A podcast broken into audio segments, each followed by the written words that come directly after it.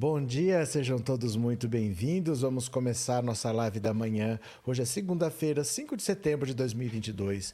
É o último ano da triste era Bolsonaro. E veja só, hoje é dia 5 de setembro, amanhã já é dia 6 de setembro. E depois de amanhã, quarta-feira, já é o dia 7 de setembro, que Bolsonaro convocou a população para ir para as ruas pela última vez. Então tá todo mundo muito apreensivo em Brasília, em São Paulo e no Rio de Janeiro principalmente. Ninguém sabe o que, que vai acontecer, porque pode ter ação de pessoas completamente fora da casinha que ajam por conta própria. Ninguém sabe o que, que o Bolsonaro vai falar no Rio de Janeiro. Em Brasília é capaz que ele não fale, deve ser uma solenidade é, praticamente protocolar, sem nada de diferente. A maior parte dos festejos devem estar chegando devem estar ocorrendo no Rio de Janeiro. O tal do coração do Dom Pedro, não sei o que está fazendo aí, que não acontece nada. Não teve uma única festividade desse 7 de setembro, que são os 200 anos da independência do Brasil. Era para ter um ano de festa. Não teve rigorosamente nada até agora, já é dia 5 de setembro. E Jair Bolsonaro recebeu um recado importante de Michel Temer Vamos falar já já. Mas é um recado que, no mínimo, deixou ele sem dormir, no mínimo, deu um frio na espinha dele, porque é um recado muito duro do Michel Temer para ele. Vamos falar também das pesquisa BTG, FSB, que saiu hoje para a presidência da República, que tem dois dados muito importantes. Bolsonaro caiu dois pontos. Bolsonaro caiu dois pontos. Não é simplesmente a questão de cair, é que ele precisava crescer muito. Ele parou de crescer faz tempo e agora está começando a cair.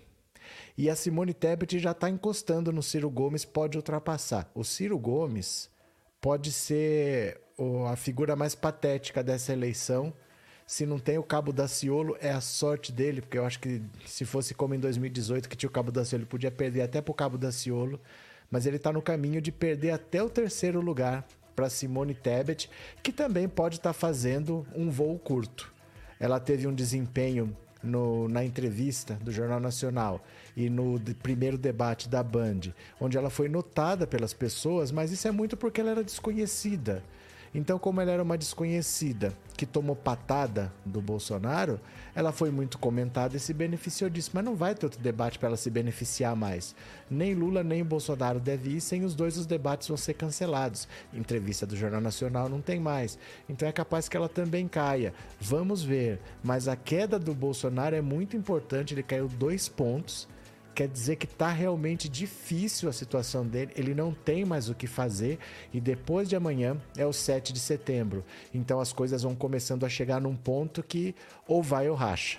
O 7 de setembro pode ser a definição Dali a gente já sabe se vai ter alguma disputa, se adianta ter alguma disputa ou se já morre por ali mesmo, se acaba a ilusão bolsonarista. Se não for muito grande, não basta ser grande uma concentração grande de gente vai ter, porque é 7 de setembro, além de ser feriado, é o feriado da independência dos 200 anos e estamos a menos de um mês de eleição, gente vai ter. Então não basta ser grande, vai ter que ser muito grande. E os bolsonaristas estão tão fora da casinha aqui em Copacabana, para você ter uma ideia, um síndico, um síndico de um edifício bolsonarista, ligou pro apartamento de uma moradora que estava tocando jingle do Lula e falou: "Não gostei dessa música, vou te multar". Vocês acreditam nisso? Esse pessoal perdeu a vergonha na cara mesmo, querendo multar a moradora porque estava tocando o jingle do Lula. Vamos ver tudo aqui com calma. Valeu? Vou compartilhar a tela, vamos ler as notícias. Bora, venham comigo. Olha o recado, o recado do Michel Temer pro Bolsonaro. Olha só. Temer avisa Bolsonaro para não contar com ele dessa vez. Capaz. Agora o bicho pegou. Temer avisa Bolsonaro para não contar com ele dessa vez. Se decidir mostrar os dentes de novo, vire-se sozinho. Olha só, não é porque o ex-presidente Michel Temer tenha mandado um emissário com o aviso pretendido. Ou que tenha telefonado para Bolsonaro dizendo isso daí. Mas o aviso chegou a Bolsonaro por pessoas que ouviram Temer afirmar que dessa vez não conte com ele. Desta vez, se Bolsonaro aproveitar o comício militar de 7 de setembro no Rio de Janeiro para esculhambar o STF, o TSE e todos ou alguns dos seus ministros, que se virem. No ano passado, Temer acudiu Bolsonaro. No 7 de setembro da Avenida Paulista, tomada por bolsonaristas há um ano, Bolsonaro chamou o ministro Alexandre de Moraes de canalha e anunciou que a partir de então não mais respeitaria suas ordens. Arrependeu-se no dia seguinte e miou baixinho. Telefonou para Temer, pediu ajuda e mandou um avião buscá-lo em São Paulo. Temer chegou a Brasília com uma nota pronta para Bolsonaro assinar. Bolsonaro leu-a, fez pequenas mudanças e a nota foi divulgada. Telefonou depois para Alexandre. Por alguns meses, Bolsonaro incorporou o Jairzinho Paz e Amor, inventado por Temer, mas não se sentiu bem. Nada tinha a ver com ele. Reconciliado consigo mesmo, para a euforia de seus devotos, voltou a atacar a justiça, ministros e desafetos em geral. Nada o deixou mais furioso, porém, que o discurso de Alexandre ao assumir a presidência do TSE tomou-o como uma ofensa pessoal. No último fim de semana, embora sem ousar citar o nome de Alexandre, indiretamente referiu-se a ele como vagabundo. E, o pior para Bolsonaro, ninguém ligou. Moraes nada disse. Os políticos fingiram não ter escutado. A fala de Bolsonaro não repercutiu nos veículos de comunicação. Isso é um péssimo sinal para Bolsonaro. Sua relevância está em acelerada queda. Como recuperá-la? Depois de amanhã é 7 de setembro de novo. Bolsonaro terá coragem para mostrar os dentes? Olha só, a posse do Alexandre de Moraes foi um marco, porque ali estava quatro ex-presidentes, Tava Lula, tava Dilma, tava Temer e tava Sarney. De frente, Bolsonaro completamente desconfortável, porque de um lado tava o Rodrigo Pacheco, presidente do Senado, do outro tava o Alexandre de Moraes. Ele teve que ficar firme, porque ele não queria ouvir o que o Alexandre de Moraes estava falando, mas se ele olha para frente, ele estava na cara do Lula, e ele teve que ouvir um Alexandre de Moraes muito contundente, dizendo que ele seria implacável para garantir a lei, garantir, preservar a Constituição, preservar a lei eleitoral, a integridade do sistema eleitoral. Ele usou a palavra ser implacável. Falando de frente para Bolsonaro, Bolsonaro que também estava de frente para o Lula. Ali ele já foi contrariado, ele não queria ter ido. O Centrão falou: você vai sim, o Alexandre de Moraes veio aqui te convidar porque é protocolo, tem que cumprir o protocolo. Ele veio, ele também provavelmente não queria te ver, mas ele veio. Você não quer ir, mas você vai, porque nós não vamos comprar briga com a justiça eleitoral, você vai. Ele foi obrigado, achando que ia ser uma cerimôniazinha curta. Tinha duas mil pessoas lá. E ele ouviu que ele não queria. Agora seria a hora de dar o troco. Mas o Temer já falou: arrumar problema de novo, não me chame. O, o Bolsonaro chamou desesperado Michel Temer, porque foi o Temer que indicou o Alexandre de Moraes para o STF. E o Alexandre de Moraes não atendia os telefonemas dele. Ele estava querendo falar com o Alexandre de Moraes porque ele viu que ia dar M pro lado dele. Ele viu que ele extrapolou, todo mundo falou para ele: você passou dos limites, você tá ferrado a justiça vai para cima de você, resolve aí. O Alexandre de Moraes não atendia os telefones dele. Aí ele desesperou, chamou o Temer, mandou um jato buscar o Temer. O Temer chegou lá com a cartinha para ele. O Temer ligou para Alexandre de Moraes, ficaram no máximo 15 minutos juntos. O Bolsonaro meio quieto, o Temer falou mais que todo mundo, saiu num constrangimento prometendo se comportar, mas e agora? E agora que ele teve que ir para a posse do TSE, agora que ele é a última chance dele, como ele disse, é o último 7 de setembro. Ele está caindo nas pesquisas. O Lula vai acabar se afastando dele. Tudo que ele fizer só faz piorar. A PEC das bondades não deu certo. Como vai reagir é depois de amanhã. Chegou o 7 de setembro, é esta semana. Ah, hoje é dia útil, amanhã é dia útil, quarta-feira é feriado, é o 7 de setembro. Como vai reagir Jair Bolsonaro? Esse é o mistério. O Temer já falou. Haja como você quiser, mas se não der certo, não conte comigo. Bolsonaro vai acabar espanando. Vamos ver o que, que vai acontecer. Deixa eu ver o que, que você está falando aqui. É, Vicente, o povo vai ser implacável e tirar o Bozo no primeiro turno. Bom dia, Vicente. José Luiz, bom dia. Estamos aí. Vera, vocês viram que a Micheque esconde a filha dela mais velha? Por que está perguntando isso? Luciana, bom dia. É Lula no primeiro turno. Cadê que mais? Mara, bom dia. Pronto. É, a nossa missão é apertar 13 com amor, dia 2 de outubro. Silvia. Pronto. Então, olha só, é, a situação vai ficar muito complicada. O Bolsonaro perdeu o controle dos malucos dele, porque ele passou quatro anos inflamando essa galera. Agora, essa galera, essa galera não aceita recuo. Ele não consegue simplesmente, ó, vamos esperar a eleição. O pessoal está ensandecido, está fora da razão. Eles vão aprontar alguma coisa porque eles estão esperando alguma atitude do Bolsonaro. O Bolsonaro, se ele recuar, se ele não fazer nada, ele perde o eleitorado que ele tem e ele já está perdendo.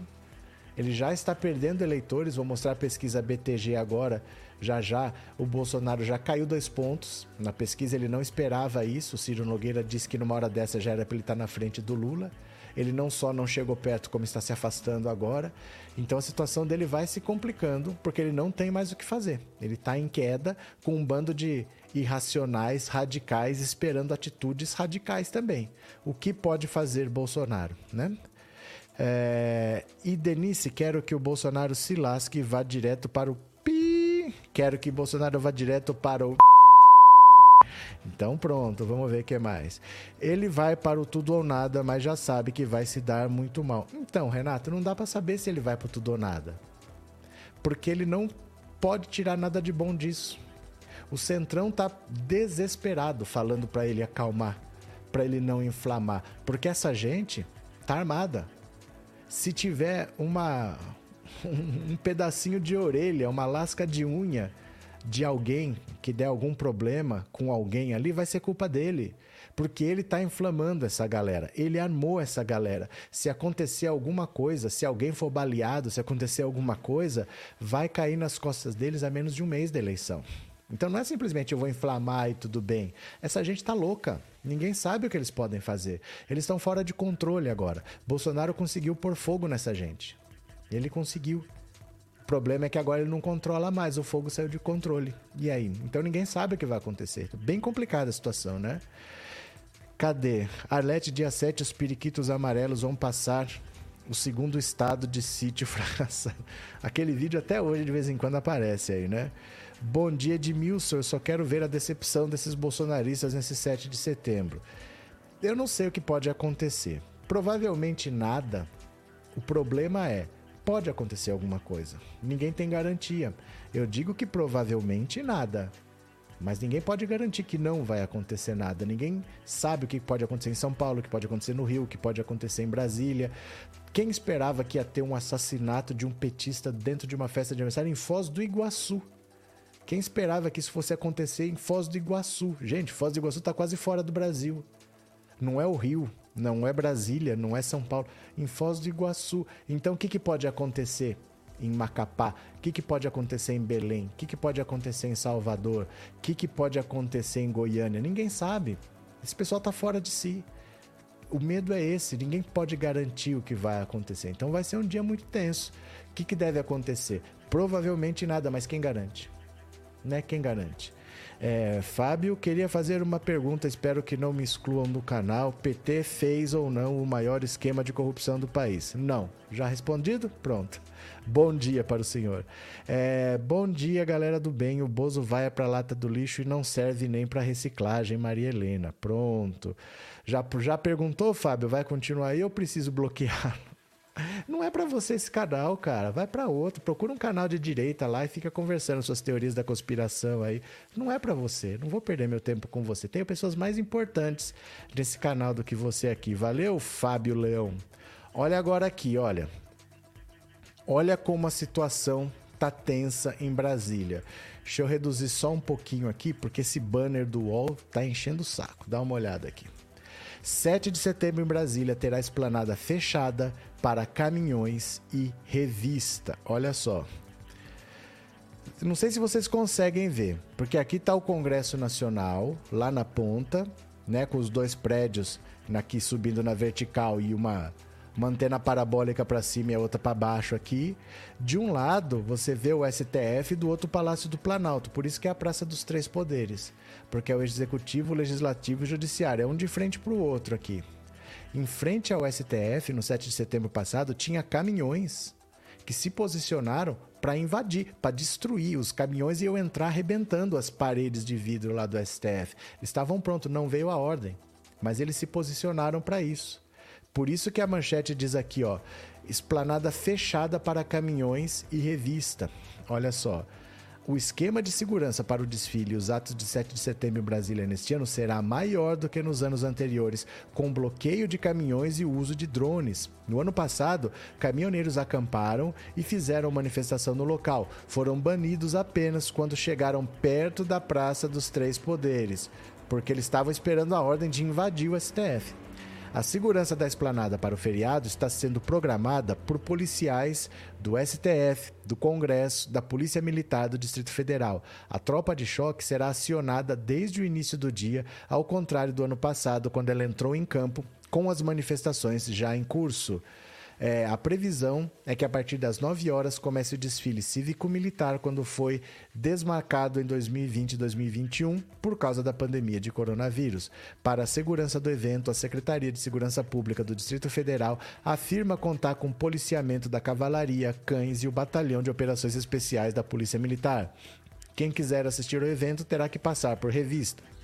A secretaria listou os itens proibidos para o evento fogos de artifício similares, armas em geral, apontadora laser ou similares, artefatos explosivos, sprays e aerossóis, mastros confeccionados com qualquer tipo de material para sustentar ou não bandeiras e cartazes, garrafas de vidro e latas, armas de brinquedo, réplicas, simulacros e quaisquer itens que possuam aparência de arma de fogo, drogas ilícitas conforme a legislação brasileira, substâncias inflamáveis de qualquer tamanho ou tipo, armas brancas ou qualquer tipo que possa causar ferimentos, mesmo que representem utensílios de trabalho ou cultural, a exemplo de tesouras, martelos, flechas, tacos, tacape e brocas. A partir das 13 horas estão previstas manifestações. O ato a favor do presidente Jair Bolsonaro ficará concentra concentrado na esplanada dos ministérios.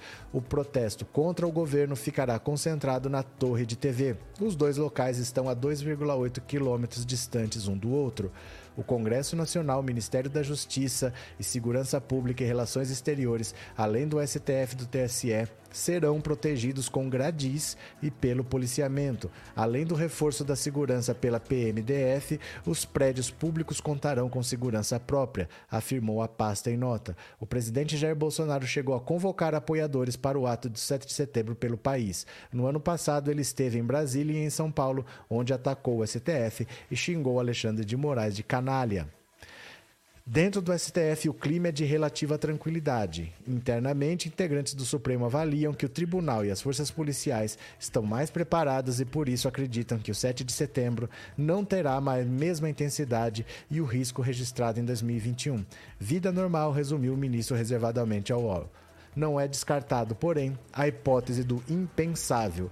Como mostrou o UOL, o tribunal montou uma verdadeira operação para garantir a segurança de ministros e familiares. Os trabalhos vão de monitoramentos de ameaças a barreiras, inclusive antidrones, que serão montados nos, nos arredores da corte. Até a localização dos ministros será um mistério. Por motivo de segurança, não será revelado onde cada um dos magistrados ficará no feriado, mas todos contarão com um grupo especial de agentes da Polícia Judiciária treinados para garantir a segurança dos ministros e seus familiares. Núcleos de inteligência avaliam ameaças a ministros e possíveis organizações durante os atos. É esperado uma alta adesão um dos termômetros usados é a ocupação hoteleira, que já está em 100%. O risco de invasão do prédio é considerado baixo, mas há preocupação de que algumas manifestantes alguns manifestantes isolados tentem furar as barreiras e ir para cima do tribunal. A tropa de choque da Polícia Militar, porém, ficaria responsável por acompanhar e impedir essa movimentação. Olha o que, que o Bolsonaro está causando nesse país sem a menor necessidade. É um feriado que o brasileiro nem liga muito. Ninguém fica, ah, 7 de setembro. Se der para viajar, ótimo. Se não der para viajar, é só um dia que você não trabalha. Nada demais. Ninguém leva muito a sério o 7 de setembro. Olha o que que tá virando. Olha o que, que o Bolsonaro está conseguindo fazer com esse país, né? Cadê? Sidney Sobral, alô você, não acha que o PT deve também usar com Z as cores do Brasil? Porque parece que somos patriotas separados por bandeiras. Não acho nada, Sidney. Por mim, tanto faz. Se quer usar, usa. Se não quiser usar, não usa. Eu acho que tanto faz. É a mesma coisa que você falar que todo time de futebol deveria se vestir igual a seleção brasileira. Não é porque um time usa camisa vermelha, o outro usa camisa azul, o outro usa camisa preta e branca, que eles não são brasileiros. Você pode usar a cor que você quiser. Ninguém cobra isso dos tucanos, né? Por que, que o tucano tá sempre de azul lá nas manifestações dele? Usa azul e amarelo. Tucano nem é azul, tucano é preto. Tucano é uma ave preta, não é uma ave azul. Por que, que ninguém cobra deles? Eu acho que cada um tem o direito de usar as cores que quiser. Isso não diminui, não diminui a, o patriotismo nem nada. Eu acho que quiser ficar com essas bandeiras, com esses bolsominions, essa camisa chechelenta aí da CBF, pode ficar. Por mim, eu não tô nem aí. Uzeu. Uso eu. Bom dia, o STF está colhendo o que plantou em 2018 a Luísio da Ilha. Pois é, o problema é que quem morreu foi o Marcelo Arruda, lá em Foz do Iguaçu. E foi em Foz do Iguaçu, mas pode ser em Cuiabá. E pode ser em Vitória da Conquista. E pode ser em Sobral. E pode ser em Santarém. Esse é que é o problema. As pessoas é que vão. A bala perdida sempre pega o inocente. Né? E isso é que pega, isso é que pega. Bom dia, Luzia. Vida longa e com esperança. Valeu. Vera Silva pergunta a esse robô Bolsonaro o que ele acha dos milicianos com mais de 100 imóveis comprados com dinheiro das rachadinhas. Pronto, cadê que mais? É, Fred, após 2 de outubro, resgataremos os valores nacionais com a vitória do Lula. Pronto, cadê? Inês, não importa qual bandeira usa, o que importa são os números que você vai apertar 13. Pronto. Agora deixa eu mostrar para vocês a pesquisa BTG Pactual, porque o Bolsonaro caiu dois pontos. Mesmo que o Lula caísse três, mas ele precisa crescer. Ele precisa crescer, ele não pode simplesmente ter cada vez menos aprovação. A situação dele é muito complicada, dá uma olhada. Pesquisa BTG FSB. Lula lidera com 42, Bolsonaro tem 34. Olha só. A Soraya tem uma cara engraçada, né? É, pesquisa do Instituto FSB para presidente da República, encomendada pelo Banco BTG Pactual, divulgada nesta segunda, dia 5, aponta o ex-presidente Lula na liderança com 42%, seguido por Jair Bolsonaro com 34%. Com relação à pesquisa anterior de 29 de agosto, Lula recuou um ponto de 43 para 42. Beleza.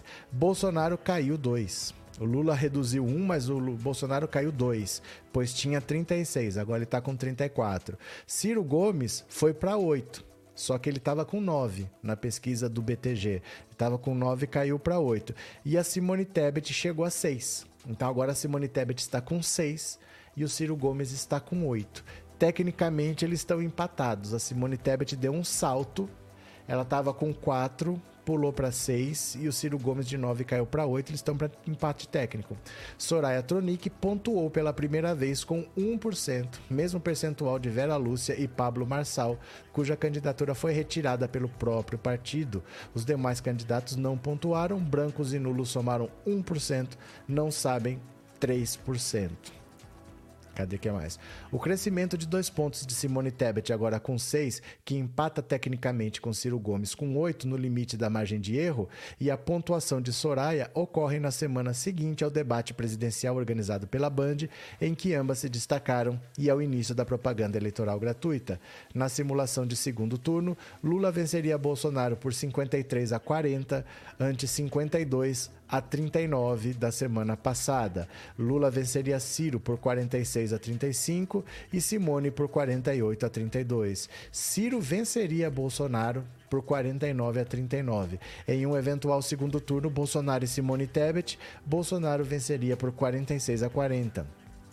Na pesquisa, o governo Bolsonaro foi considerado ruim ou péssimo por 46% dos entrevistados, ante 45%, e ótimo ou bom por 33% e regular por 19%. Olha que interessante.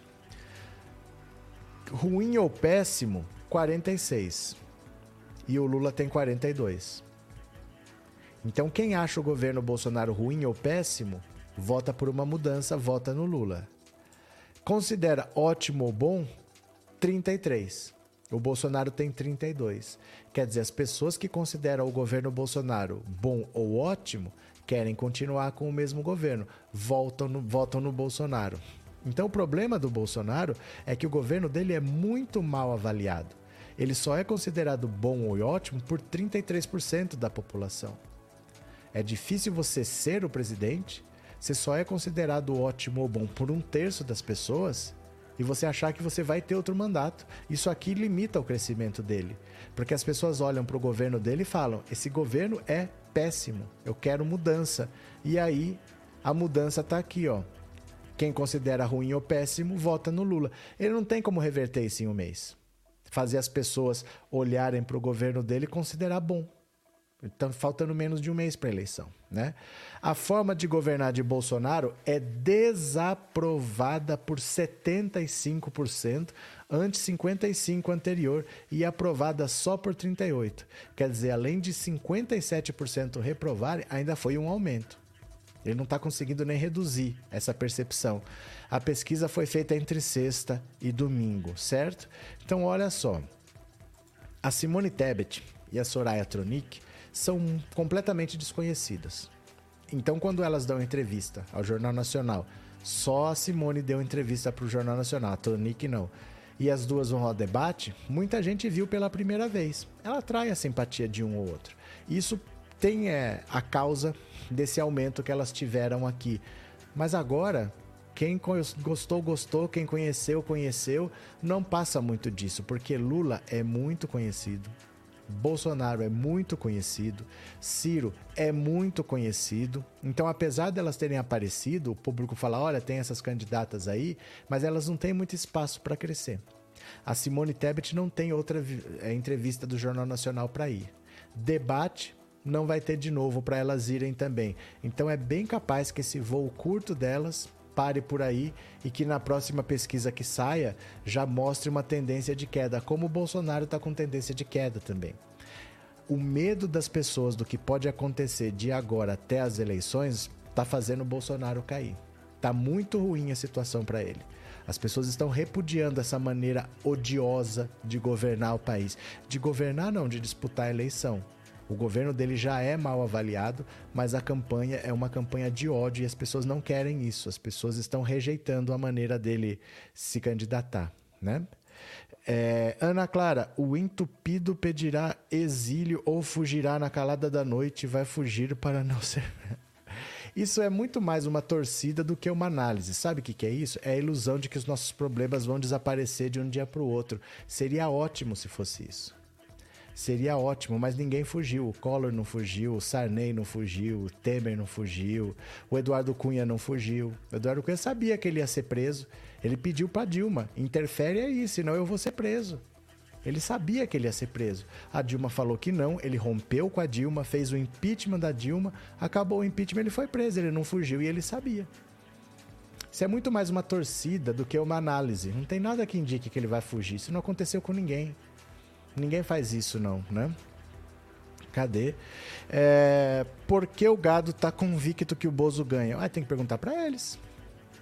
Lógica não tem nenhuma. Motivo não tem nenhum. Isso aí você tem que perguntar para eles. Só eles que podem explicar isso. Se é que podem.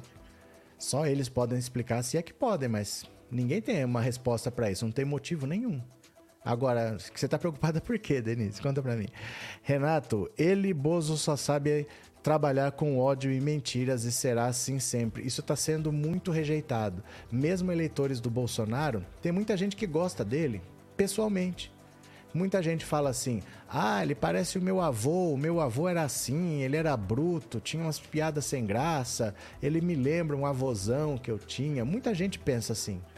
E muita gente vota nele por identificação com a pessoa dele. Essa pessoa, apesar de ser bolsonarista, ela não quer golpe, ela não quer violência, ela só vota de, por um motivo subjetivo, por um motivo que não é muito racional. Mas ela não compra esse discurso todo. Não é a pessoa que quer ter arma, não é uma pessoa que quer ditadura militar. Ele está perdendo eleitores. Dentro dos votos dele, não tem só radical. Tem muita gente que nem sabe por que, que gosta do Bolsonaro. O voto, ele não é tão racional assim, que a pessoa decide em quem votar. Muita gente vota por tudo quanto é motivo. E a maior parte das razões é subjetiva. Então tem gente que vota nele que não é pessoa radical. Tem gente que está ali e não aprova os métodos dele, está se afastando. Essas pessoas estão se afastando, né? Cadê? É, Vinícius Bolsonaro foi eleito pelo ódio e hoje a população está pagando o preço pelo voto da ignorância. É porque não tem como não deixar sequelas. Votar num cara como o Bolsonaro não tem como não deixar sequelas. O Bolsonaro, quatro anos com uma caneta no presidencialismo, o presidente tem muito poder. Você dá uma caneta dessa para um cara desse, é a mesma coisa que você dá uma gilete na mão de um macaco. Qual que é a chance de você voltar e ele se barbeou? Ele fez qualquer coisa, menos se barbear. Não adianta você botar uma gilete na mão do macaco e esperar que vai sair coisa boa. Eu não sei o que, que ele fez, mas com certeza ele não vai estar tá barbeadinho na hora que você voltar. É a mesma coisa que colocar a caneta de presidente na mão do Bolsonaro. Eu não sei o que, que ele vai fazer, mas boa coisa não é, né? Boa coisa com certeza não é. Cadê, cadê? É, um dos motivos é que ele é anti-Globo. Pode ser, mas assim, é, é muito pouco para você eleger um presidente, né? Só porque ele é anti-Globo, assiste a Globo quem quer. Se a pessoa não gosta da Globo, ela precisa eleger um presidente contra a Globo. Tem tanto canal aí para assistir, né? Eu também não gosto da Globo, eu não assisto. Não sei, sei lá, o povo é muito doido. Cadê que mais? Denise, na verdade eu fico pasmado, as pesquisas mostram Lula e o gado tá convicto, fico com raiva somente, eles não aceitam. Mas, Denise, você tem que entender uma coisa: cada um tem uma cabeça. Não adianta você querer mandar na cabeça do outro. Se ele pensa diferente, problema dele. O que, que a gente vai fazer? Adiantou falar em 2018? A gente falava quem era o Bolsonaro. Adiantou? Chora mais, petralhada, mimimi, esquerdopata. Não adiantou falar. Eles foram lá e votaram. Aí morreram 700 mil pessoas de Covid, tá o Ministério da Educação, dinheiro da educação dos nossos filhos, virando propina para pastor picareta lá. Eles estão vendo isso tudo, não estão nem aí. Adianta falar? Então não adianta você se preocupar com o que eles pensam. Porque a cabeça deles não é muito certa das ideias, não, né? Tati, Bozo está mostrando como é fácil pastor enganar usando o nome de Deus. É porque assim, o voto religioso, ele não é baseado em nada. Ele não é baseado em nada. Você não precisa falar que a minha meta para educação é tal coisa. Eu tenho um projeto para saúde. Eu quero que todo município tenha saneamento básico. Você não precisa prometer essas coisas. Você sendo da religião do cara, ele vota. Esse é que é o problema. O voto religioso, eu não estou falando do voto do religioso. Eu estou falando do voto religioso, o voto baseado na religião. Ele só quer que você seja da religião dele. E aí você acaba elegendo um monte de deputado, como tem em Brasília, que não tem projeto para rigorosamente nada. É gente que está lá que não tem uma proposta para saúde, não tem uma proposta para segurança pública, não tem uma proposta para educação. Aí eles ficam lá querendo fazer o dia do não sei das quantas, o dia de louvor do não sei das quantas, que ficam fazendo data comemorativa, essas coisas que eles ficam fazendo lá. O voto não pode ser religioso, a pessoa pode ser religiosa, não o voto. O voto é o seguinte: eu tenho um filho, você tem um filho, ele tem um filho, todo mundo tem um filho. Nós precisamos resolver o problema da educação. A gente não pode deixar de discutir esse assunto porque cada um tem uma religião diferente. Isso não interessa. Nós temos um problema em comum para resolver. Ah, não, vou votar em alguém que é da minha religião. Não pode ser assim, gente. É um monte de gente vazia lá, sem projeto nenhum. E eles já entenderam que tem uma meia dúzia de frases que, se eles falarem, as pessoas votam. E eles chegam lá e fazem o mesmo roteiro de falar as mesmas frases e ponto, né? É, Eurípedes, obrigado pelo super sticker e obrigado por ser membro, viu, Eurípedes? Obrigado de coração, obrigado pelo apoio. Vamos ver o que mais. Zé do Arroto, deixa ele, talvez tenha se tratado com cloroquina e tá com problema de visão, sabe lá. Pera lá. Uh, cadê? Bolsonaro arrasta multidões pro precipício, né? Pode arrastar. Olha, gente, olha aqui, ó. Olha os aliados do Bolsonaro. Olha os aliados do Bolsonaro. Dá uma olhada aqui, ó. Partido de Bolsonaro dá tratamento VIP para candidato preso por Moraes. Opa! O caminhoneiro Zé Trovão, preso por Alexandre de Moraes por fazer ameaças contra a democracia, recebeu do PL a mesma quantia do fundo eleitoral que foi destinada a candidatos do pelotão de elite do partido. A sigla de Jair Bolsonaro depositou 500 mil reais para Zé Trovão tentar se eleger deputado federal por Santa Catarina.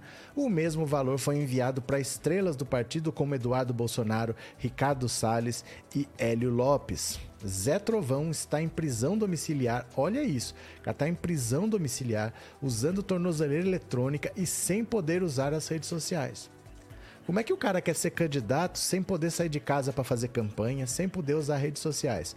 Moraes decretou a prisão do caminhoneiro devido às manifestações golpistas que o apoiador de Bolsonaro fez no 7 de setembro do ano passado.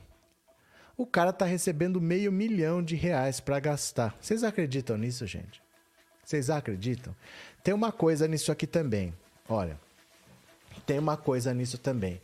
O dinheiro do fundo eleitoral não é um dinheiro que eu posso pôr no meu bolso e pronto. Ó, me dá um milhão aí, eu pego, eu ponho no meu bolso. Porque é um dinheiro que você tem que prestar contas. Então, você tem que gastar em algum lugar. Por exemplo, o Zezinho ali é candidato a deputado federal. O que, que eu posso fazer de repente? Mando o meu partido manda para ele 500 mil reais. Ele não vai fazer a campanha com 100 mil reais, com 500 mil reais. Ele usa 550 mil, dos 500, ele usa 50. Os outros 450, entre aspas, ele faz um contrato com aquela gráfica para produzir santinho, que é de um amigo meu. Gasta lá 450 mil reais dos 500, emite nota, presta contas para a Justiça Eleitoral, tudo bem, e depois o meu amigo fica com 200 e me dá 200. Você entendeu? Muitas das vezes, eles pegam um candidato como esse, que está em prisão domiciliar, que não pode usar redes sociais, exatamente porque ele não pode fazer campanha, ele não vai gastar. Então você manda um monte de dinheiro para lá, porque ele não vai fazer campanha de verdade, ele não vai contratar gente, ele não vai usar esse dinheiro. Então, ó, pega esses 500 mil, gasta em Santinho, Santinho que nunca vai ser impresso, não precisa, porque ele não pode nem sair de casa para distribuir gasta lá naquela gráfica. Aquela gráfica é de um amigo meu, ele vai ficar com 250, eu vou ficar com 250. Pronto, você fica aí com 5, 10 mil sem fazer nada, que você tá preso mesmo, para você tá bom. Então, muitas vezes, essas candidaturas malucas, elas têm um objetivo só de gastar dinheiro. Porque esse dinheiro sendo gasto, eu posso gastar na loja do outro, eu posso comprar camiseta na tecelagem do outro, eu posso gastar esse dinheiro em empresas amigas e depois esse dinheiro pode voltar para mim. Tem muito disso, viu? É, cadê? Sandra Serafim, eu conheço um Fábio que é um cachorro louco pelo Bozo. Até bloqueei ele nas minhas redes sociais. Moro aqui em Recife. Se for esse Fábio, pode bloquear, não vale a pena. Do, do que você está falando, Sandra? Não sei do que você está falando. Ah, aquele cara que apareceu no começo, aquele Fábio Leão lá. Nem sei quem é. Eu não bloqueio ninguém, porque eu não tenho tempo. Como eu vou lendo notícias e, e conversando com vocês, eu não bloqueio ninguém tem moderadores aí que ficam bloqueando, mas não sei quem é também, Sandra. Obrigado, viu? Obrigado. É, Márcio, deveria ser inconstitucional o presidente em exercício decretar sigilo de quantos anos quiserem documentos. É porque assim, não é que é ilegal o sigilo. O problema, sabe o que, que é? É que não tem uma lei que faça um cara errado trabalhar direito. Esse é que é o problema. Não existe uma regra que faça a pessoa desonesta virar honesta. Porque o sigilo ele é importante. O sigilo é assim, por exemplo, vamos dizer que eu tenho um projeto, eu estou fazendo um projeto de alta tecnologia para fazer um navio de guerra revolucionário melhor do que todo mundo pensa. Isso aí tem que estar tá em sigilo. Ninguém pode saber isso daí. Ou então, eu vou privatizar uma empresa importante. Tem que estar tá em sigilo. Ninguém pode saber que eu tenho planos de privatizar. Ou então, aquilo que todo mundo quer que privatize não vai acontecer. Não vai, eu sou contra, mas eu não vou ficar falando por aí que eu sou contra para não comprar briga. Só que não vai acontecer. Essa informação tem que ser sigilosa. Então alguns sigilos precisam ter. O problema é que tem eleição, as pessoas votam numa pessoa sabidamente desonestas e depois a culpa é da lei. A culpa não é da lei. A culpa é que tem uma pessoa que só pensa em se beneficiar e ela, sabendo que vai ser investigada pela justiça, sai impondo sigilo para escapar da justiça. Entendeu? Nós temos que ir para as urnas e colocar pessoas honestas lá. Porque para uma pessoa desonesta, você pode fazer a lei que for. Ah, se não pode impor sigilo, ele vai fazer alguma outra coisa, ele interfere na polícia, ele interfere no Ministério Público e assim vai, né? Não tem muito o que fazer. O problema é votar errado e depois querer que tenha lei que conserte a pessoa, né?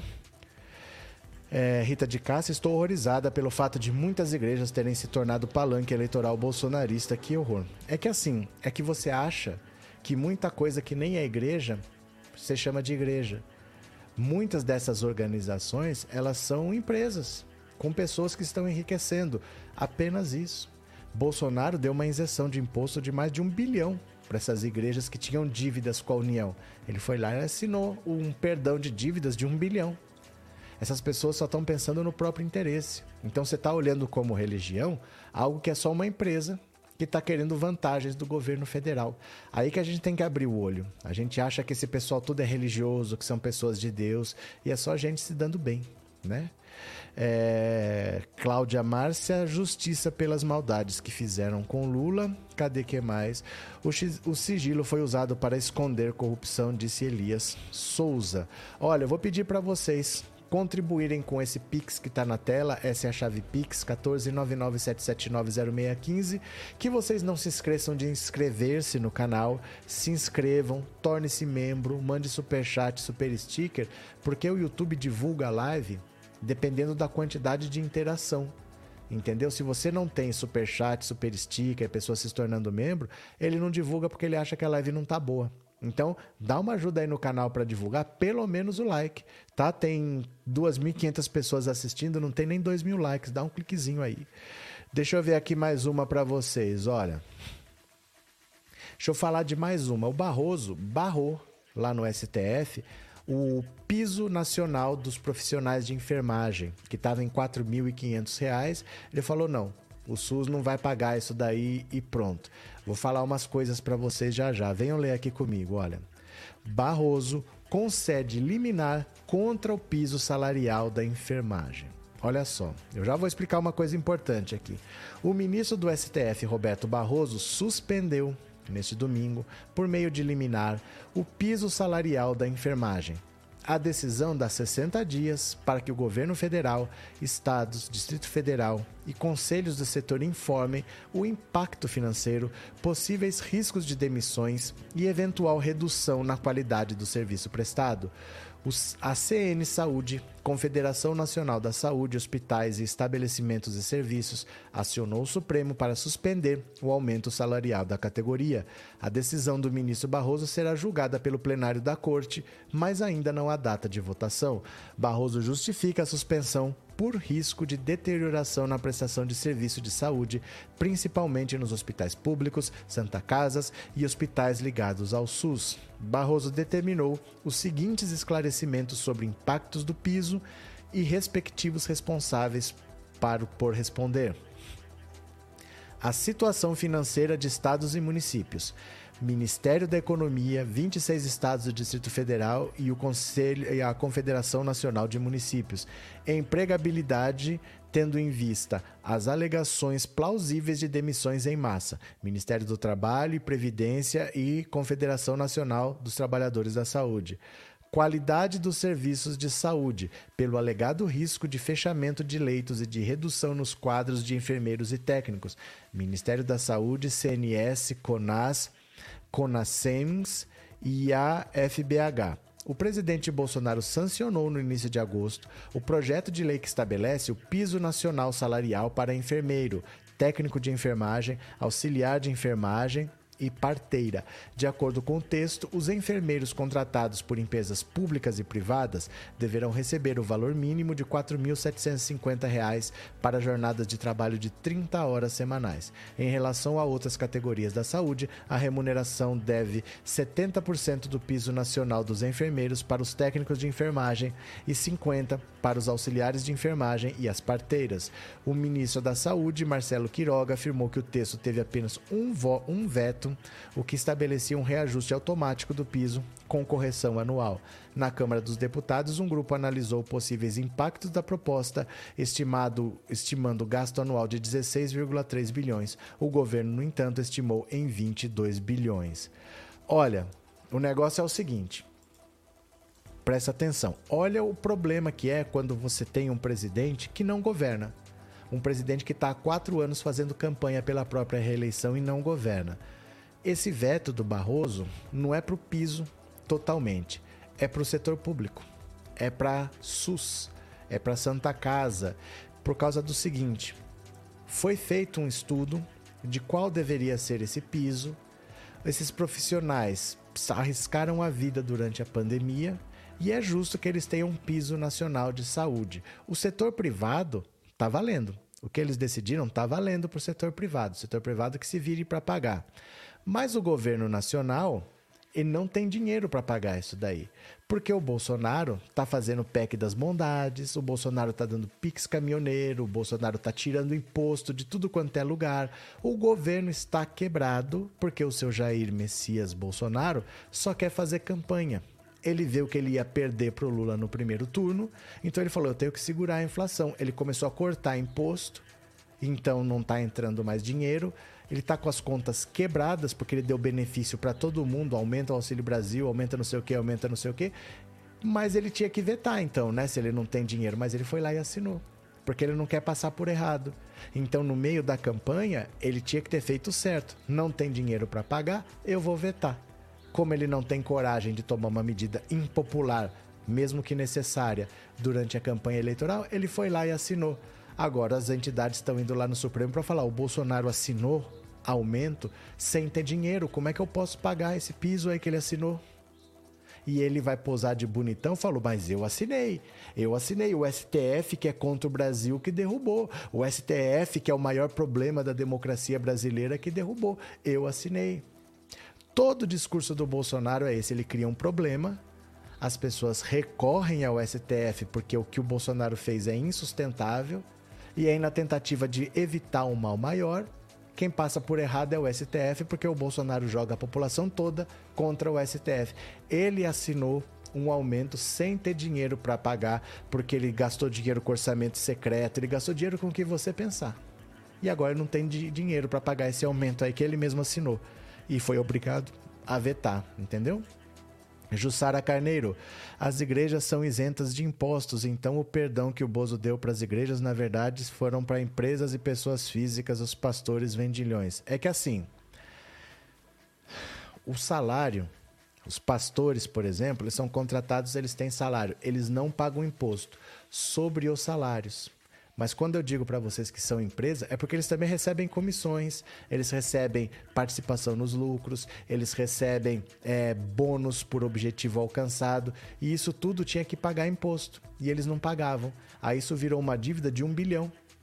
E o governo foi lá e ainda deu isenção. Quer dizer, você não tem que entregar nenhum produto, porque é diferente, né? A Coca-Cola para ganhar dinheiro, ela tem que entregar uma bebida para você. A GM para ganhar dinheiro, ela tem que fabricar um carro. Uma igreja ela não entrega nenhum produto, recebe um dinheiro sem ter que dar nenhuma contrapartida física, sem ter nenhum gasto, não paga a maioria de quem está lá, porque esses obreiro, diácono, ninguém recebe nada. O pastor recebe, não paga imposto no salário, mas quando ainda tem um bônus, quando ainda tem uma mesadinha, isso aí paga imposto, até isso foi perdoado. Até isso foi perdoado. Você entendeu, Jussara? É complicada a situação. Obrigado pelo superchat, viu? É, alguns deputados e senadores, justamente apoiadores do PT, foram contra esse veto. Contra o veto do Barroso? É porque assim, eles fizeram a conta. O governo tem que pagar. O problema é que o governo não tem dinheiro. Então, eles querem que o governo se vire para pagar. Por que, que para orçamento secreto tem dinheiro? A questão é essa, não é simplesmente, ah, não, eu quero que se dane. Não, é, o governo tem que se virar para pagar para esses profissionais aí do SUS. Eles têm que ter um aumento, eles merecem. O trabalho deles está muito defasado. Só que o Bolsonaro, ele corta o orçamento secreto que está na mão do Arthur Lira, ele não corta. Ele precisa de 16 bilhões para isso daí. Ele tem 16 bilhões na mão do Arthur Lira. Ele fala, ó, me devolve essas, essas emendas do orçamento secreto que eu tenho que pagar a saúde. Ele não faz. Por isso que eles aprovaram. O Bolsonaro que se vire. Ele para de dar dinheiro para os outros torrar e começa a usar para pagar salário das pessoas. É, gente, é que assim, de novo, não tem um jeito certo de fazer uma coisa errada. Depois que você elegeu o Bolsonaro, Não tem muito o que fazer. Infelizmente, olha o buraco que a gente se meteu, né? É, Célia Regina, foi exatamente o que eu pensei. Alguns estados e municípios não bateram como pagar esse piso salarial para os enfermeiros. Olha só, o Bolsonaro, para reduzir o preço da gasolina, ele cortou o ICMS. O ICMS é um imposto estadual. Vai basicamente para custear educação e saúde. Então, se eu já estou recebendo menos dinheiro que o habitual, já vai faltar dinheiro para o habitual. E aí você ainda aumenta. Como é que vai pagar? O Bolsonaro reduziu a entrada de dinheiro dos estados e se recusou a compensar, porque o interesse é da reeleição dele. É só pela própria reeleição que ele está fazendo isso. Porque isso é uma das coisas mais perversas que ele poderia fazer. Olha, para a classe média faz muito barulho. Então, para calar a boca da classe média, ele baixou o preço dos combustíveis, não mudando o preço da Petrobras, retirando o imposto. Se ele estivesse pensando no pobre, ele tirava imposto da cesta básica. Mas ele não está preocupado com o pobre, ele está preocupado que a classe média pode se revoltar e fazer barulho na véspera da eleição. Então ele pegou dinheiro da saúde e da educação dos estados, que é o ICMS, tirou, é o pobre que usa isso, ele tirou dinheiro do pobre e deu para a classe média, é isso que ele fez. Ele tirou dinheiro do pobre e deu para a classe média. Agora os estados não tem como dar esse aumento. Essa é a situação que o Bolsonaro fez. Gente, vocês não imaginam o que vai ser 2023 com as contas quebradas que o Bolsonaro está deixando. Ele saiu torrando dinheiro aí, ó. Torrando dinheiro, jogando pela janela, perdoando dinheiro daqui, não cobrando imposto dali. Tirou imposto de quase tudo para segurar a inflação porque ele está pensando apenas na própria reeleição. E dane-se se não está entrando dinheiro. Eu paro de cobrar imposto, dane-se se não está entrando dinheiro. Ah, é para dar aumento para profissional de saúde? Pronto, está autorizado. Dane-se se não tem dinheiro. Agora está sim. O Brasil está ficando ingovernável na mão do Bolsonaro. E ele não liga. Ele já falou que não pode entregar o, o país de tanque cheio. Ele não liga. Para ele, quanto mais o caos, melhor, né? Dulce, obrigado pelo super sticker e obrigado por ser membro, viu? Obrigado pelo apoio de coração, valeu mesmo. Bom dia, Leonarda. Minha irmã é enfermeira do Hospital São Paulo, tá fechando com falta de verba. As universidades também. As universidades também estão sem verba, porque o Bolsonaro cortou a verba das universidades porque não tem dinheiro ele precisa aumentar o Auxílio Brasil, ele precisa aumentar o Vale Gás, ele precisa dar dinheiro para taxista, para caminhoneiro. Está faltando dinheiro para as universidades, está faltando dinheiro para os hospitais. Essa é a administração Bolsonaro. Tem 30% da população que quer mais quatro anos disso daí. Esse caos que o Brasil virou. Gente, ele não cobra. Ele não cobra imposto de ninguém para segurar a inflação. Como é que ele consegue gastar dinheiro depois, né? Ana Teixeira, Legislativo e Judiciário determinam seus próprios salários e dane-se o mundo. Cazuza de Melo, isso é um prato cheio contra o STF, tudo armação, governo de desmandos, coisa de bandido. O problema agora é que você tem um aumento autorizado e o governo não tem condição de pagar. Ele não tem dinheiro, ele retirou dinheiro dos estados porque ele diminuiu o ICMS, ele não compensou os estados, então o estado já está perdendo renda de saúde e de educação e ele ainda vai lá e assina um aumento e fala: Ó, eu assinei. O Barroso que barrou é o STF que não deixa o Brasil ir para frente. Como é que faz agora, né? João Tomates, que tristeza ver um gado. O que, que é isso, João Tomates, Leia? Bom dia, Joaquim, bem-vindo. Cadê? É, vamos acordar a população. Eu sou técnico de enfermagem fora Bolsonaro. Então, Adnoelson. Então, o problema é esse: o Bolsonaro retirou imposto estadual, o ICMS, para baixar o preço dos combustíveis. Os estados estão com menos dinheiro. Mesmo assim, ele autorizou o aumento. Dane-se. Agora que o Barroso falou, gente, não tem dinheiro para pagar, porque o país está quebrado, literalmente. Ele fala: não, mas eu autorizei. Se não, Barroso não permitiu, briga lá no STF. E assim nós vamos vivendo de politicalha, né? Lula vai pegar um rabo de foguete, Odécio vai pegar vários rabos de foguete. É mais grave do que parece, viu? Solange, só que Bolsonaro está jogando a culpa no STF e as enfermeiras estão revoltadas, mas essa é a ideia. Essa é a ideia, não acha que é por acaso. Isso é de propósito, né? Isso é de propósito. Cadê? Maria Aparecida, sou missionária evangélica e sou a favor de que igrejas paguem impostos, afinal, elas são empresas e faturam muito. Então, o problema é esse. Aí você tem uma bancada enorme lá de gente que não tem projetos para nada, só ficam lá fazendo lobby para não pagar imposto. Eles nunca lutam pelos fiéis, eles lutam pelas próprias igrejas, né? É, Predo Otaku, 62 milhões a inquilina do quartinho e funcionário de pet shop em superfaturamento de tratores na Codevasf do orçamento secreto. Rapaz, eu não entendi direito não. Deixa eu pegar mais uma aqui para vocês, ó. Ah, deixa eu falar isso aqui, porque isso aqui é uma coisa que eu tô falando há muito tempo. Eu acho que agora que tem um jornal falando isso, eu acho que vocês vão começar a entender o tamanho do problema. Não se iludam com essa história de que vamos eleger uma grande bancada progressista, a maior da história, para o Lula não depender do centrão. Eu estou falando para vocês, a esquerda nunca foi muito maior do que ela é hoje, não. Falta eleitor. Não é porque o presidente da República, a eleição presidencial, o Lula pode até ganhar no primeiro turno, não quer dizer que essa gente toda é de esquerda, não. Muita gente vota no Lula porque gosta do Lula, porque é grata ao Lula, ou porque simpatiza com ele pessoalmente, mas não é todo mundo que vota porque é petista ou porque é de esquerda. Vai faltar voto para eleger deputado. Dá uma olhada aqui, isso aqui é muito importante, ó. A maior preocupação de Lula e do PT com o dia seguinte à eleição. Eu falo isso desde o ano passado para vocês. Olha, Garantir a vitória de Lula na eleição presidencial não é a única preocupação dos petistas nessas poucas semanas que faltam para o primeiro turno.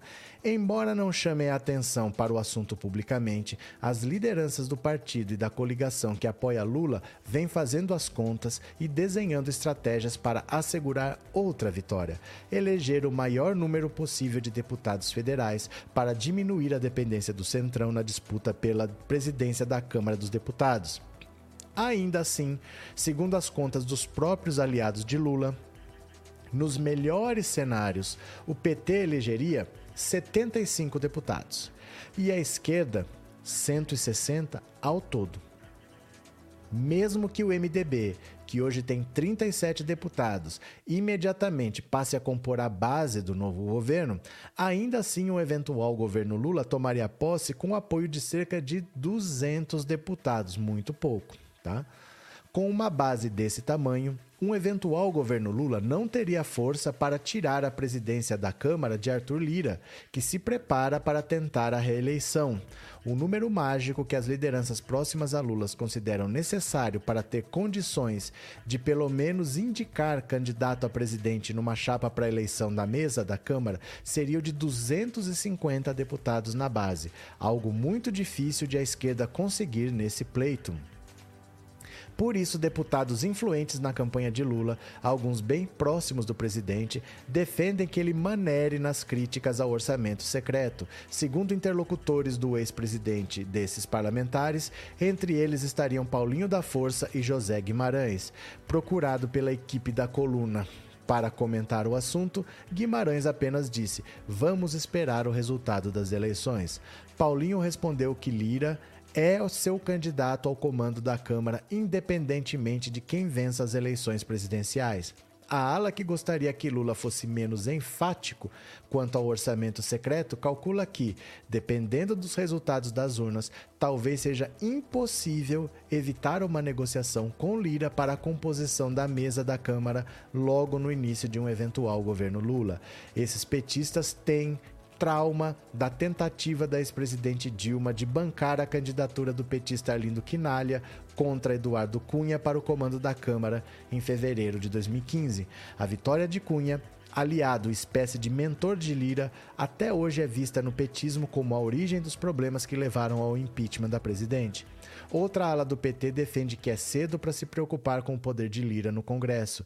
Vamos esperar para ver o tamanho com que ele sairá da eleição em outubro, diz um dos petistas que integrou o primeiro escalão do governo Dilma.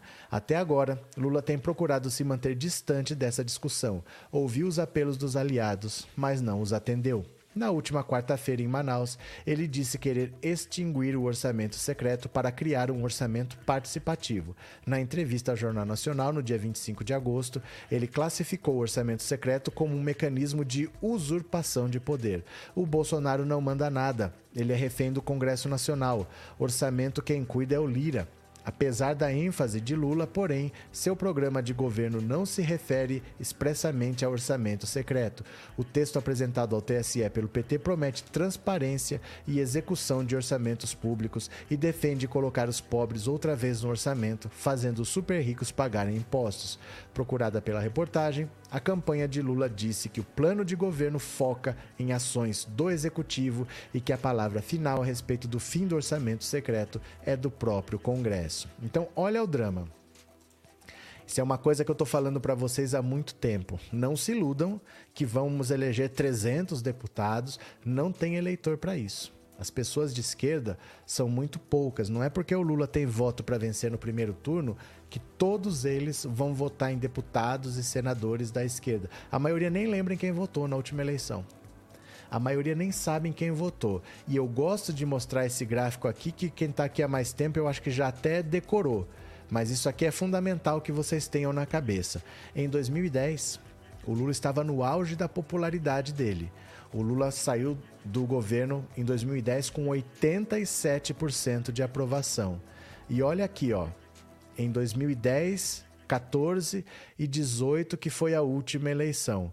Em vermelho é a esquerda, em azul é a direita e o amarelo é o centro.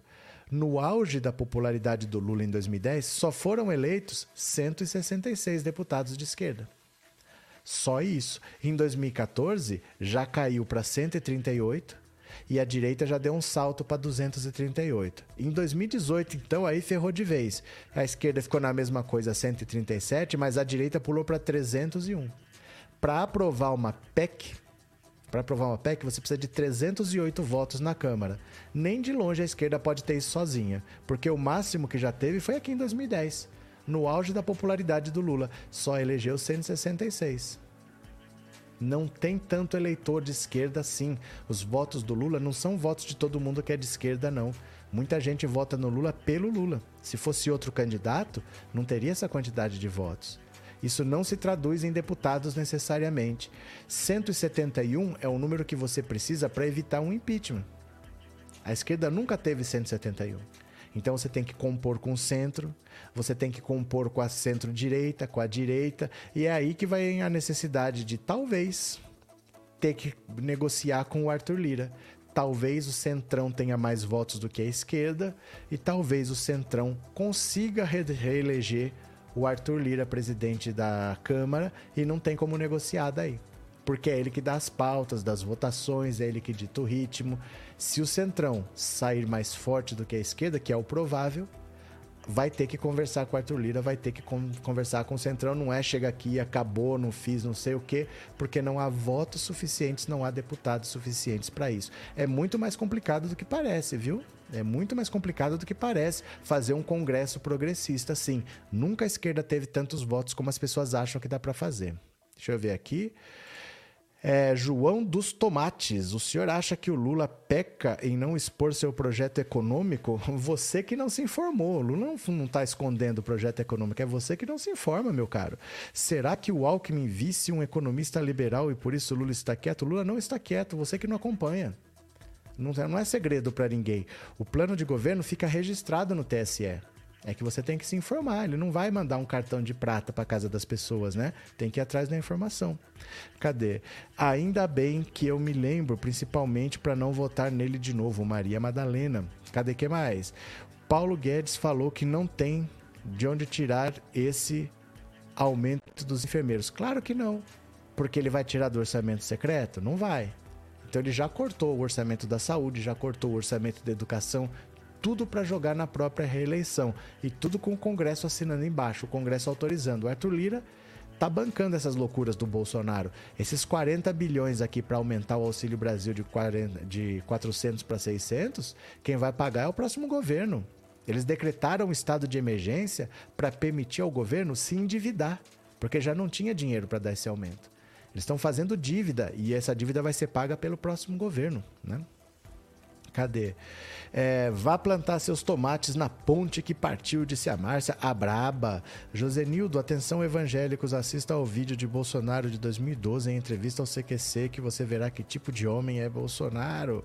Cadê? Tonha Alves, a população tem que entender que Lula não pode governar sem deputados e sem senadores de esquerda, então vamos votar no PT. No, você que não entendeu. As pessoas vão votar, mas não tem gente de esquerda suficiente nesse país. Não tem. Você teve uma pesquisa no Globo que chama A Cara da Democracia. Você pode procurar na internet O Globo, A Cara da Democracia. Pessoas que se dizem de esquerda no Brasil são 16%. 30% se dizem de direita e mais de 50% está ali, não entende de política, não se interessa, mas esquerda e direita é 16 a 30 é muito pouca gente de esquerda. Não tem eleitor suficiente para colocar lá 300 deputados, não. Por isso que o Centrão tem mais de 200 cadeiras. O Centrão é maior do que a esquerda. É inevitável isso. É muito mais gente que não se interessa, que vota porque é amigo, porque vota porque é da cidade, porque vota porque é não sei o quê. É muito mais comum isso do que a pessoa que se diz de esquerda. A esquerda é uma minoria bem pequena no Brasil. Bem pequena, viu? Cadê? É, 2 de outubro vamos eleger a maior bancada de esquerda nunca antes eleita. Terezinha, pode até ser. Mas eu vou mostrar de novo para vocês pararem de se iludir. Olha, no auge da popularidade do Lula em 2010, elegeu 166. Não tem chance de você eleger uma bancada para mandar sozinha, para não depender do Centrão. Porque para aprovar uma PEC, você precisa de 308 o máximo foi 166, você precisaria do dobro disso. Não vai acontecer. Não vai acontecer. Foi o que está dito aqui, ó. A previsão é que se eleja 160. Então vamos trabalhar com a realidade, não com os desejos. Planejamento a gente faz em cima da realidade, não em cima dos desejos. A realidade é dura deve ficar por aí, no 160. A maior brancada da história, 170 já é. Não passa perto de ser suficiente. Você entendeu a diferença? Cadê? É, Eva, é verdade, eu voto em toda a chapa de esquerda, graças a Deus, sou politizada, mas é minoria. Mas é minoria, esse é o problema. Tem pouco eleitor de esquerda. A maioria não tem nenhuma orientação. A maioria pega santinho no chão, vota no amigo, não sei o quê. E 30% do Brasil é direita contra 16% que é esquerda. Não tem eleitor suficiente para forrar o Congresso de, de esquerda. Nunca vai ter. Não tem, né? Cadê? É, votar no Boulos ou Janones é isso? Não, vocês não estão entendendo. Vocês não entenderam o problema. O problema não é em quem a gente vai votar. O problema é que nós somos poucos para o que nós queremos. Para ter essa independência, eu precisaria de mais eleitores para que a esquerda conseguisse elevar o número de cadeiras. Nós não temos eleitores suficientes para isso. Não é em quem nós vamos votar.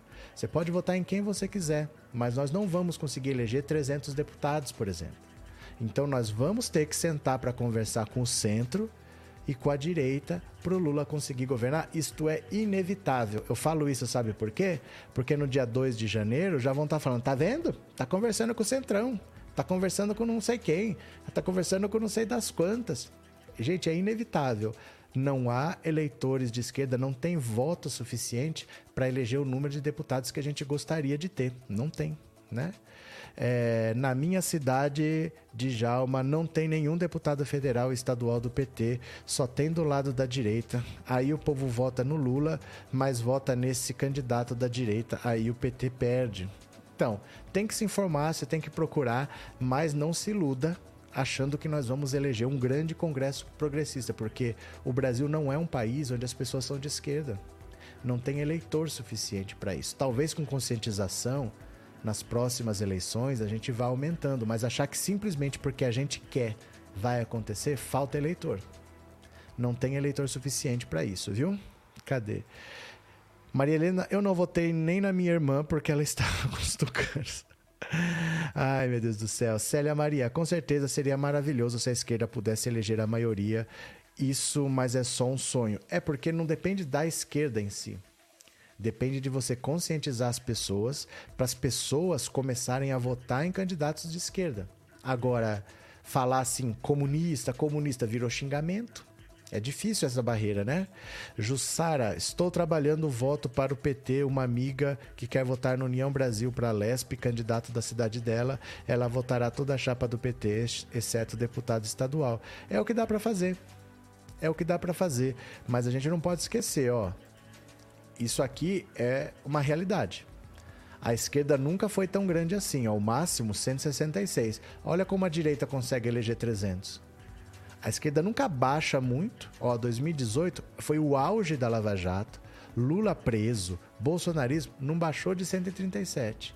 Mas também nunca sobe muito disso, 166. Então é 140, 150. Esse é o tamanho da esquerda. Para aprovar uma PEC precisa de 308, precisa do dobro. Não tem como conseguir. Falta eleitor. Não é que falta a esquerda fazer alguma coisa. Falta voto, falta eleitor. O eleitor não, não, se, não se classifica como de esquerda. Ele não se sente, é, não é isso que eu quero. Precisa de conscientização, isso leva tempo. Nós não temos pessoas que entendam que elas são de esquerda. Entendeu? A maioria nem sabe o que, que é isso. Não é nem de esquerda nem de direita. Obrigado, Jussara. Valeu. É, por isso é extremamente importante o trabalho dos canais progressistas, politizar o povo para que um dia formarmos maioria no Congresso e tirar os políticos de aluguel. Hoje, hoje a realidade é o Centrão, que não tem nenhum apelo ideológico, que não é exatamente de esquerda nem de direita nem nada, o Centrão é só dinheiro, eu quero estar tá onde o dinheiro está e pronto. Isso tem muito mais a cara do eleitor do que a esquerda ou a direita.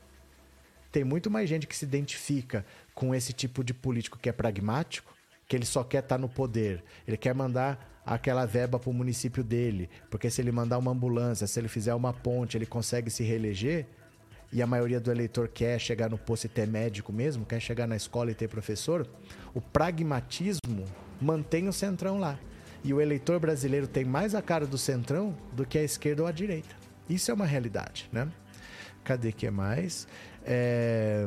Adriana, muita gente quando ouve esquerda entende drogas, aborto, homossexuais. A pauta de costumes é o que faz as pessoas se dizerem de direita, mesmo a direita votando contra o trabalhador. Mas então, Adriana, ó, 30%, de novo, quando vocês tiverem tempo, você entra aí na internet, coloca assim: O Globo, a cara da democracia. É uma série de reportagens baseada numa pesquisa que o jornal O Globo fez. O problema não é esquerda e direita, porque a esquerda é 16%. É pequeno. Mas a direita também é pequena, é só 30%. Tem mais de 50% de gente que não é nem esquerda nem direita. E essas pessoas votam de qualquer jeito. Vota no cara porque conhece, porque é da cidade dele, porque ele não conhece outro candidato, porque o cara fez uma ponte lá e melhorou a cidade dele. Essas pessoas não têm nenhum tipo de alinhamento e elas são mais de 50% esse pessoal, que é mais de 50%, que elege o Centrão.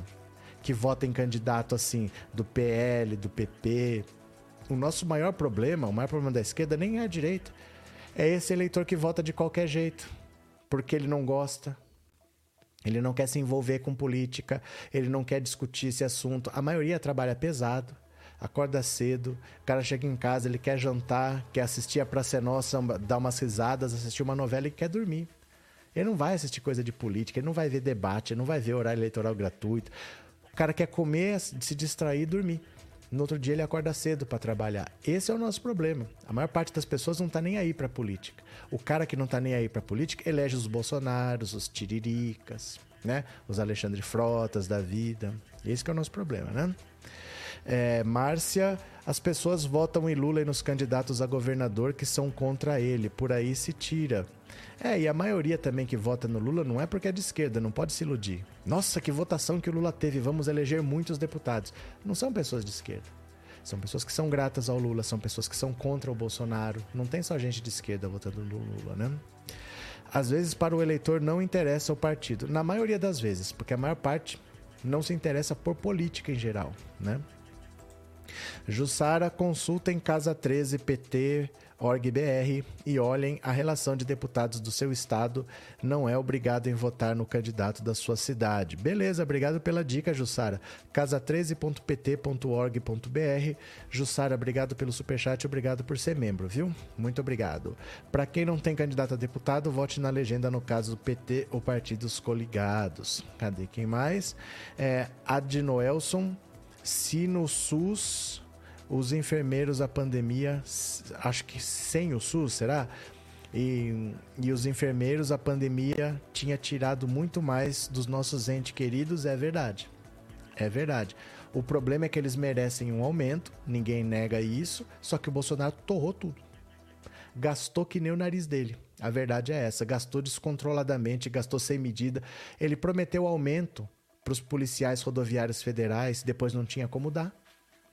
Aí os caras ameaçaram fazer greve. Eles queriam 20%, aí o Bolsonaro falou que ia dar 5%. Aí todo mundo queria 20%, aí ele acabou que não deu aumento para ninguém. Tá assim, o Brasil tá sendo administrado desse jeito podre do bolsonarismo aí, né? É, Cazuza, é impossível governar o Brasil sem negociar com o Centrão, nem chega ao poder, ou vocês acham que o Lula ganhou a primeira vez como? É que assim, a gente não pode se iludir achar que nós vamos eleger um congresso com 300, 400 deputados de esquerda, só porque, ó, o Lula ganha no primeiro turno de 70 a 30 do Bolsonaro, dá um show, passa por cima. Não é por causa disso que vai eleger muitos deputados, porque as pessoas que votam no Lula não são necessariamente de esquerda. É muita gente que gosta dele, da figura dele, é muita gente que é contra o Bolsonaro, mas não necessariamente é gente de esquerda. É para isso que a gente tem que abrir o olho, né? O Bozo e o Pro é a prova de que o brasileiro não sabe votar, mas não tem como saber. O brasileiro só vota para valer mesmo de 88 para cá.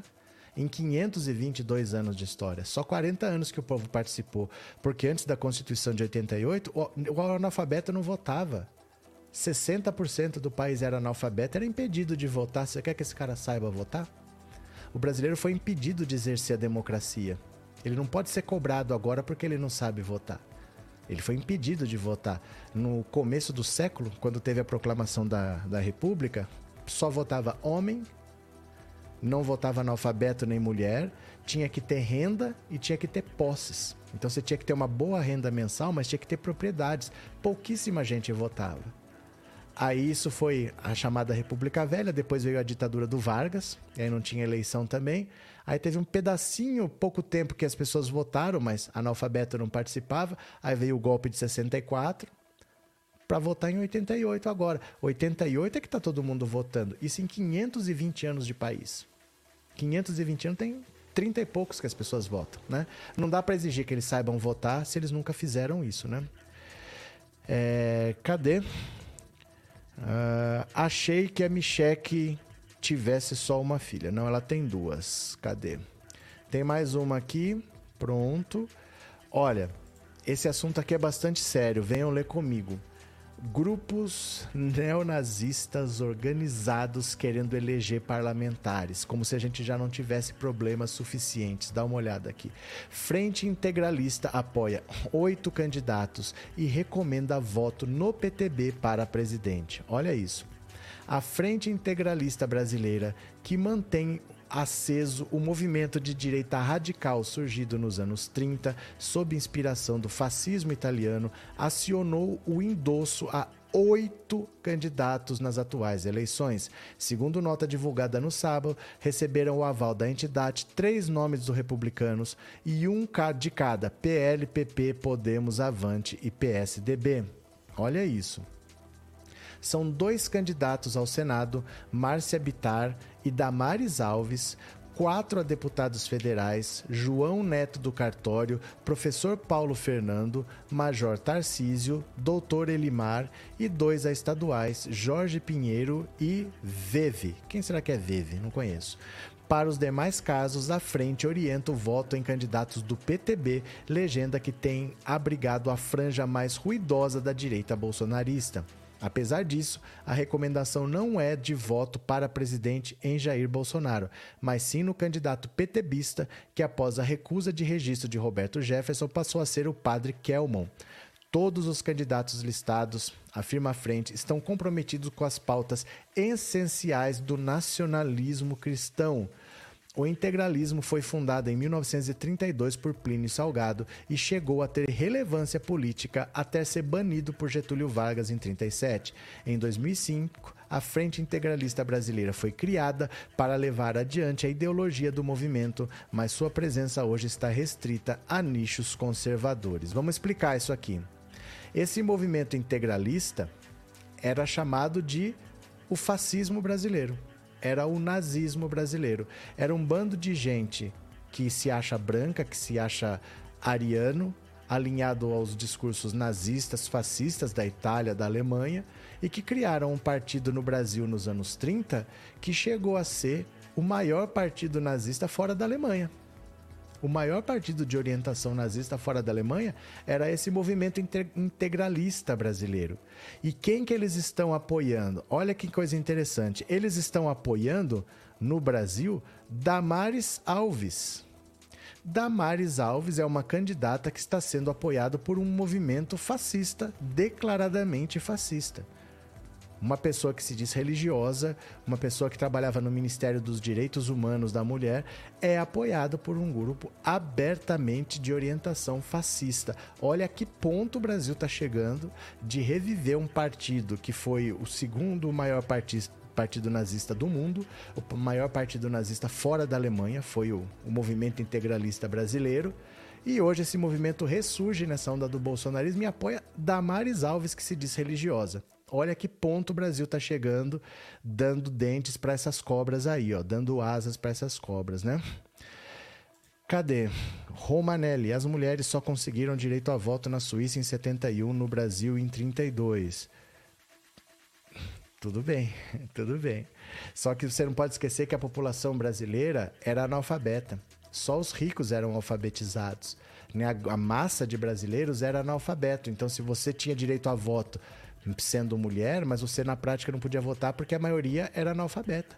Poucas mulheres podiam votar, né? O sistema financista ultraliberal fabrica tudo que é extrema-direita e centrão. A ideia é dividir o governo futuro de Lula. Quem está por trás de todas as divisões é o ódio, é o sistema financeiro. Eliane Calais, pronto. Cadê quem mais? Que loucura, meu Deus. Por aí vocês vão vendo os monstros que nós estamos tirando dos esgotos, né? E tem gente que acha que a culpa é de não ensinarem política nas escolas. É que assim, as escolas, elas não conseguem ensinar língua portuguesa. Elas não conseguem ensinar matemática, elas não conseguem ensinar geografia. Nós temos uma escola, a pessoa estuda, ela vai, mas ela sai de lá analfabeto funcional. A falha é de uma escola que não ensina. Se quiser colocar aula de política, pode pôr, não vai ensinar também. Se você quiser colocar aula de Constituição, de direito do consumidor, de cidadania, pode pôr, não vai aprender também. A gente precisa ter uma escola que ensine. Aí você pode escolher o que você quer que ela ensine. Né? Mas achar que o problema é a falta de uma disciplina, tanto faz ter ou não ter uma disciplina numa escola que não ensina. Né? É, Paulo Santos Damares, a mesma que adotou a abstinência sexual como política de saúde. Por aí vocês vão vendo, né? Val Silva Damares é interesseira, usa a religião para enganar os desinformados. É, Eliane, o sistema financista. Isso aqui você acabou de falar, hein? É, tem interesses que o Congresso Nacional seja totalmente radical. Cadê? Tony Blon. É, bom dia, há muito tempo não participo aqui, mas tenho assistido as lives gravadas. Bom dia, tudo de bom, um abraço. Valeu, de noite tem mais, 19 horas, hein?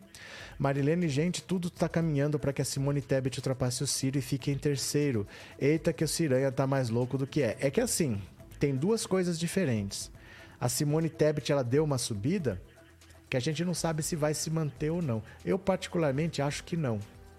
Porque para você ser desconhecido, e de repente botar a cara no Jornal Nacional e de repente aparecer num debate é muita exposição para quem é desconhecido. Ela ia crescer um pouquinho mesmo, mas isso não vai se repetir. Né? Dificilmente ela vai crescer, crescer, crescer, crescer, crescer. É capaz que tenha tido aí um, uma euforiazinha inicial que passe. Agora o Ciro pode sofrer com o voto útil. Então, apesar de talvez a Simone não ultrapassar o Ciro, mas pode ser que o Ciro ultrapasse a Simone na descendente. Pode ser que ele caia para quarto, não ela que suba para terceiro, entendeu? Porque o voto útil pode zerar as intenções de votos do Ciro. Vamos ver. É, aqui no Rio Grande do Sul tem muito gado bolsonarista, mas confio que vai dar Lula. Tô divulgando. Valeu, Carlos. Cadê? Lula já é o melhor presidente do Brasil, fora urgente Bolsonaro. Valeu, Anderson. Cadê? Professor, o que o senhor acha que vai acontecer no 7 de setembro? Vânia, já falamos no começo da live, não dá para saber. Não dá para saber. O mais provável é que não aconteça nada, mas ninguém garante. Ninguém imaginava que ia aparecer em Foz do Iguaçu um cara para matar um petista dentro de uma festa de aniversário particular, sem nem conhecer a pessoa, e entrar gritando que é Bolsonaro para matar todo mundo. Então, o que, que vai acontecer, não em Brasília, não no Rio de Janeiro, mas o que, que vai acontecer em Londrina? Ou então, o que, que vai acontecer em Americana? Ou o que, que vai acontecer em Uberaba? Ninguém sabe. Não tem como prever. Essas pessoas podem agir isoladamente em algum lugar. Pode ir alguém com uma bomba caseira para Copacabana? Pode, mas é pouco provável. Ali talvez seja um lugar monitorado, com segurança, mas pessoas isoladas podem fazer qualquer coisa no Brasil, ninguém sabe. O mais provável é que não aconteça nada, mas quem garante? Né? Falta menos de um mês para as eleições. Cadê? Ciro não gosta da favela. Elias. O Ciro tá perdido, né? Célia Maria, estou pedindo a Deus que passe logo esse 7 de setembro para a gente nos livrar em parte das loucuras do Bolsonaro. Hum, será que a gente se livra assim das loucuras do Bolsonaro? Vânia, eu cheguei agora, obrigado pela atenção. Nada. É porque assim, é, é difícil saber. O que, que vai acontecer? Essa é uma resposta que ninguém tem. Ninguém pode prever o que vai acontecer. Tudo indica que nada. Tudo indica que a maior parte fique só na, na garganta, que não se concretize. Mas quem sabe? Quem pode garantir? Ninguém pode garantir. Então o esquema de segurança está muito pesado em Brasília, no Rio de Janeiro, em São Paulo, mas pode acontecer em qualquer município, igual aconteceu em Foz do Iguaçu. Ninguém tem essa resposta, né? Vamos ter que esperar para ver. Genizo Coloto, bom dia, bom dia. Ó, deu uma hora e meia de live, acho que tá bom, né? Acho que conversamos bastante. Eu vou voltar às 19 horas e aí eu conto com vocês. Será que vocês voltam? Será que vocês estão aqui às 19 horas? Pode ser? Então, obrigado, meu povo. Obrigado por terem assistido. Um beijo grande. Até daqui a pouco, 19 horas. Obrigado pela participação e tchau. Valeu, obrigado.